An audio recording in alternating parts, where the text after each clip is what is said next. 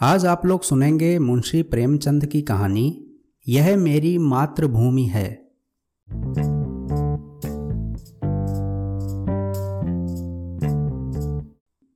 आज पूरे साठ वर्ष के बाद मुझे मातृभूमि, प्यारी मातृभूमि के दर्शन प्राप्त हुए हैं। जिस समय मैं अपने प्यारे देश से विदा हुआ था और भाग्य मुझे पश्चिम की ओर ले चला था उस समय मैं पूर्ण युवा था। मेरी नसों में नवीन रक्त संचारित हो रहा था। हृदय उमंगों और बड़ी बड़ी आशाओं से भरा हुआ था। मुझे अपने प्यारे भारतवर्ष से किसी अत्याचारी के अत्याचार या न्याय के बलवान हाथों ने नहीं जुदा किया था। अत्याचारी के अत्याचार और कानून की कठोरताएँ मुझसे जो चाहें सो करा सकती हैं। मगर मेरी प्यारी मातृभूमि मुझसे नहीं छुड़ा सकती। वे मेरी उच्च अभिलाषाएँ और बड़े बड़े ऊँचे विचार ही थे, जिन्होंने मुझे देश निकाला दिया था। मैंने अमेरिका जाकर वहाँ खूब व्यापार किया और व्यापार से धन भी खूब पैदा किया, तथा धन से आनंद भी खूब मन माने लूटे। सौभाग्य से पत्नी भी ऐसी मिली, जो सौंदर्य से अपना सानी आप ही थी। उसकी लावणता और सुंदरता की ख्याति तमाम अमेरिका में फैली। उसके हृदय में ऐसे विचार की गुंजाइश भी ना थी, जिसका संबंध मुझसे ना हो। मैं उस पर तन मन से आसक्त था और वह मेरी सर्वस्व थी।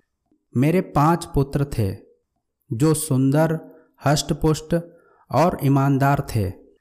उन्होंने व्यापार को और भी चमका दिया था।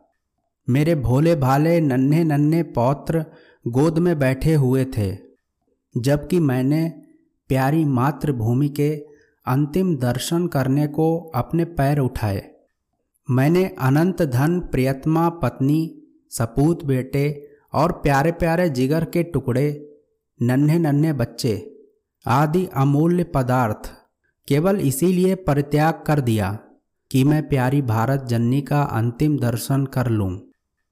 मैं बहुत बूढ़ा हो गया हूँ। दस वर्ष के बाद पूरे सौ वर्ष का हो जाऊँगा। अब मेरे हृदय में केवल एक ही अभिलाषा बाकी है कि मैं अपनी मातृभूमि का रज कण बनूं।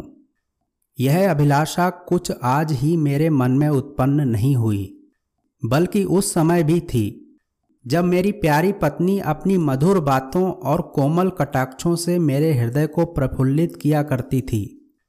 और जबकि मेरे युवा पुत्र प्रातःकाल आकर अपने वृद्ध पिता को सभक्ति प्रणाम करते। उस समय भी मेरे हृदय में एक कांटा सा खटकता रहता था कि मैं अपनी मातृभूमि से अलग हूँ।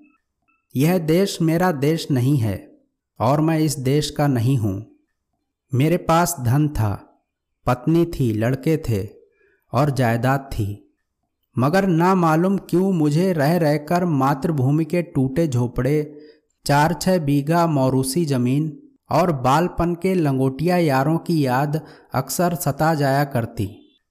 प्राय अपार प्रसन्नता और आनंदोत्सवों के अवसर पर भी यह विचार हृदय में चुटकी लिया करता था कि यदि मैं अपने देश में होता, जिस समय मैं बंबई में जहाज़ से उतरा, मैंने पहले काले कोट पतलून पहने टूटी फूटी अंग्रेज़ी बोलते हुए मल्लाह देखे। फिर अंग्रेज़ी दुकान, ट्राम और मोटर गाड़ियाँ दिख पड़ीं। इसके बाद रबर टायर वाली गाड़ियों की ओर मुँह में चुरट दाबे हुए आदमियों से मुठभेड़ हुई। फिर रेल का विक्टोरिया टर्मिनस स्टेशन देखा। बाद में मैं रेल में सवार होकर हरी भरी पहाड़ियों के मध्य में स्थित अपने गाँव की ओर चल दिया। उस समय मेरी आँखों में आँसू भर आए और मैं खूब रोया, क्योंकि यह मेरा देश ना था। यह वह देश ना था जिसके दर्शनों की इच्छा सदा मेरे हृदय में लहराया करती थी। यह तो कोई और देश था। यह अमेरिका या इंग्लैंड था, मगर प्यारा भारत नहीं था। रेलगाड़ी जंगलों, पहाड़ों, नदियों और मैदानों को पार करती हुई मेरे प्यारे गाँव के निकट पहुँची, जो किसी समय में फूल पत्तों और फलों की बहुतायत तथा नदी नालों की अधिकता से स्वर्ग की होड़ कर रहा था। मैं उस गाड़ी से उतरा तो मेरा हृदय बांसों उछल रहा था। अब अपना प्यारा घर देखूँगा, अपने बालपन के प्यारे साथियों से मिलूँगा। मैं इस समय बिल्कुल भूल गया था। कि मैं नब्बे वर्ष का बूढ़ा हूँ। ज्यो ज्यो मैं गाँव के निकट आता था, मेरे पग शीघ्र शीघ्र उठते थे और हृदय में अकथनीय आनंद का स्रोत उमड़ रहा था। प्रत्येक वस्तु पर आँखें फाड़ फाड़ कर दृष्टि डालता। आहा, यह वही नाला है जिसमें हम रोज घोड़े नहलाते थे और स्वयं भी डुबकियाँ लगाते थे। किंतु अब उसके दोनों ओर कांटेदार तार लगे हुए थे। सामने एक बंगला था, जिसमें दो अंग्रेज़ बंदूकें लिए इधर उधर ताक रहे थे। नाले में नहाने की सख्त मनाही थी। गाँव में गया और निगाहें बालपन के साथियों को खोजने लगीं। किंतु शोक, वे सब के सब मृत्यु के ग्रास हो चुके थे।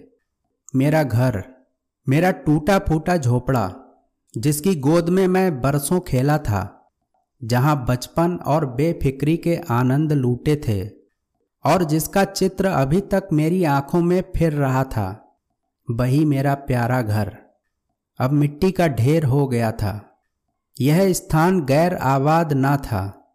सैकड़ों आदमी चलते चलते दृष्टि आते थे, जो अदालत, कचहरी और थाना पुलिस की बातें कर रहे थे। उनके मुखों से चिंता, निर्जीवता और उदासी प्रदर्शित होती थी और वे सब सांसारिक चिंताओं से व्यथित मालूम होते थे। मेरे साथियों के समान हष्ट पुष्ट बलवान, लाल चेहरे वाले नवयुवक कहीं न दिखाई पड़ते थे। उस अखाड़े के स्थान पर, जिसकी जड़ मेरे हाथों ने डाली थी, अब एक टूटा फूटा स्कूल था। उसमें दुर्बल तथा कांतिहीन रोगियों की सी सूरत वाले बालक फटे कपड़े विहीन बैठे ऊँग रहे थे। उनको देखकर सहसा मेरे मुख से निकल पड़ा कि नहीं नहीं, यह मेरा प्यारा देश नहीं है। यह देश देखने में इतनी दूर से नहीं आया हूँ। यह मेरा प्यारा भारतवर्ष नहीं है। बरगद के पेड़ की ओर मैं दौड़ा, जिसकी सुहावनी छाया में मैंने बचपन के आनंद उड़ाए थे। जो हमारे छुटपन का क्रीड़ा स्थल और युवावस्था का सुखप्रद वास स्थान था। आह, इस प्यारे बरगद को देखते ही हृदय पर एक बड़ा आघात पहुँचा और दिल में महान शोक उत्पन्न हुआ। उसे देखकर ऐसी ऐसी दुखदायक तथा हृदय विदारक स्मृतियाँ ताजी हो गईं कि घंटों पृथ्वी पर बैठे बैठे मैं आँसू बहाता रहा। हाँ यही बरगद है। जिसकी डालों पर चढ़कर मैं फुनगियों तक पहुँचता था, जिसकी जटाएँ हमारा झूला थीं, और जिसके फल हमें सारे संसार की मिठाइयों से अधिक स्वादिष्ट मालूम होते थे। मेरे गले में बाहें डालकर, खेलने वाले लंगोटिया यार, जो कभी रूठते थे, कभी मनाते थे, कहाँ गए? हाय, बिना घरवार का मुसाफिर, अब क्या अकेला ही हूँ? क्या मेरा कोई भी साथी नहीं? इस बरगद के निकट अब थाना था और बरगद के नीचे कोई लाल साफा बांधे बैठा था। उसके आसपास दस बीस लाल पगड़ी वाले करबद्ध खड़े थे। वहाँ फटे पुराने कपड़े पहने दुर्भिक्षाग्रस्त पुरुष, जिस पर अभी चाबकों की बौछार हुई थी, पड़ा सिसक रहा था। मुझे ध्यान आया कि यह मेरा प्यारा देश नहीं है, कोई और देश है। यह यूरोप है, अमेरिका है, मगर मेरी प्यारी मातृभूमि नहीं है, कदापि नहीं है। इधर से निराश होकर मैं उस चौपाल की ओर चला, जहाँ शाम के वक्त पिताजी गाँव के अन्य बुज़ुर्गों के साथ हुक्का पीते और हँसी कह कहे उड़ाते थे। हम भी उस टाट के बिछौने पर कलाबाजियाँ खाया करते थे। कभी कभी वहाँ पंचायत भी बैठती थी। जिसके सरपंच सदा पिताजी ही हुआ करते थे। इसी चौपाल के पास एक गौशाला थी, जहाँ गाँव भर की गायें रखी जाती थीं और बछड़ों के साथ हम यहीं किलोने किया करते थे। शोक कि अब उस चौपाल का पता तक ना था। वहाँ अब गाँव में टीका लगाने की चौकी और डाक खाना था। उस समय इसी चौपाल से लगा एक कोलू बाड़ा था। जहाँ जाड़े के दिनों में ईख पेरी जाती थी और गुड़ की सुगंध से मस्तिष्क पूर्ण हो जाता था। हम और हमारे साथी वहाँ गंडरियों के लिए बैठे रहते और गंडरिया करने वाले मजदूरों के हस्त लाघव को देखकर आश्चर्य किया करते थे। वहाँ हज़ारों बार मैंने कच्चा रस और पक्का दूध मिलाकर पिया था और वहाँ आसपास के घरों की स्त्रियाँ और बालक अपने अपने घड़े लेकर आते थे और उनमें रस भरकर ले जाते थे। शोक है कि वे कोहलू अब तक ज्यों के त्यों खड़े थे। किंतु कोहलू बाड़े की जगह पर अब एक सन लपेटने वाली मशीन लगी थी और उसके सामने एक तंबोली और सिगरेट वाले की दुकान थी। इन हृदय विदारक दृश्यों को देखकर मैंने दुखित हृदय से एक आदमी से, जो देखने में सभ्य मालूम होता था पूछा महाशय मैं एक परदेशी यात्री हूँ। रात भर लेट रहने की मुझे आज्ञा दीजिएगा?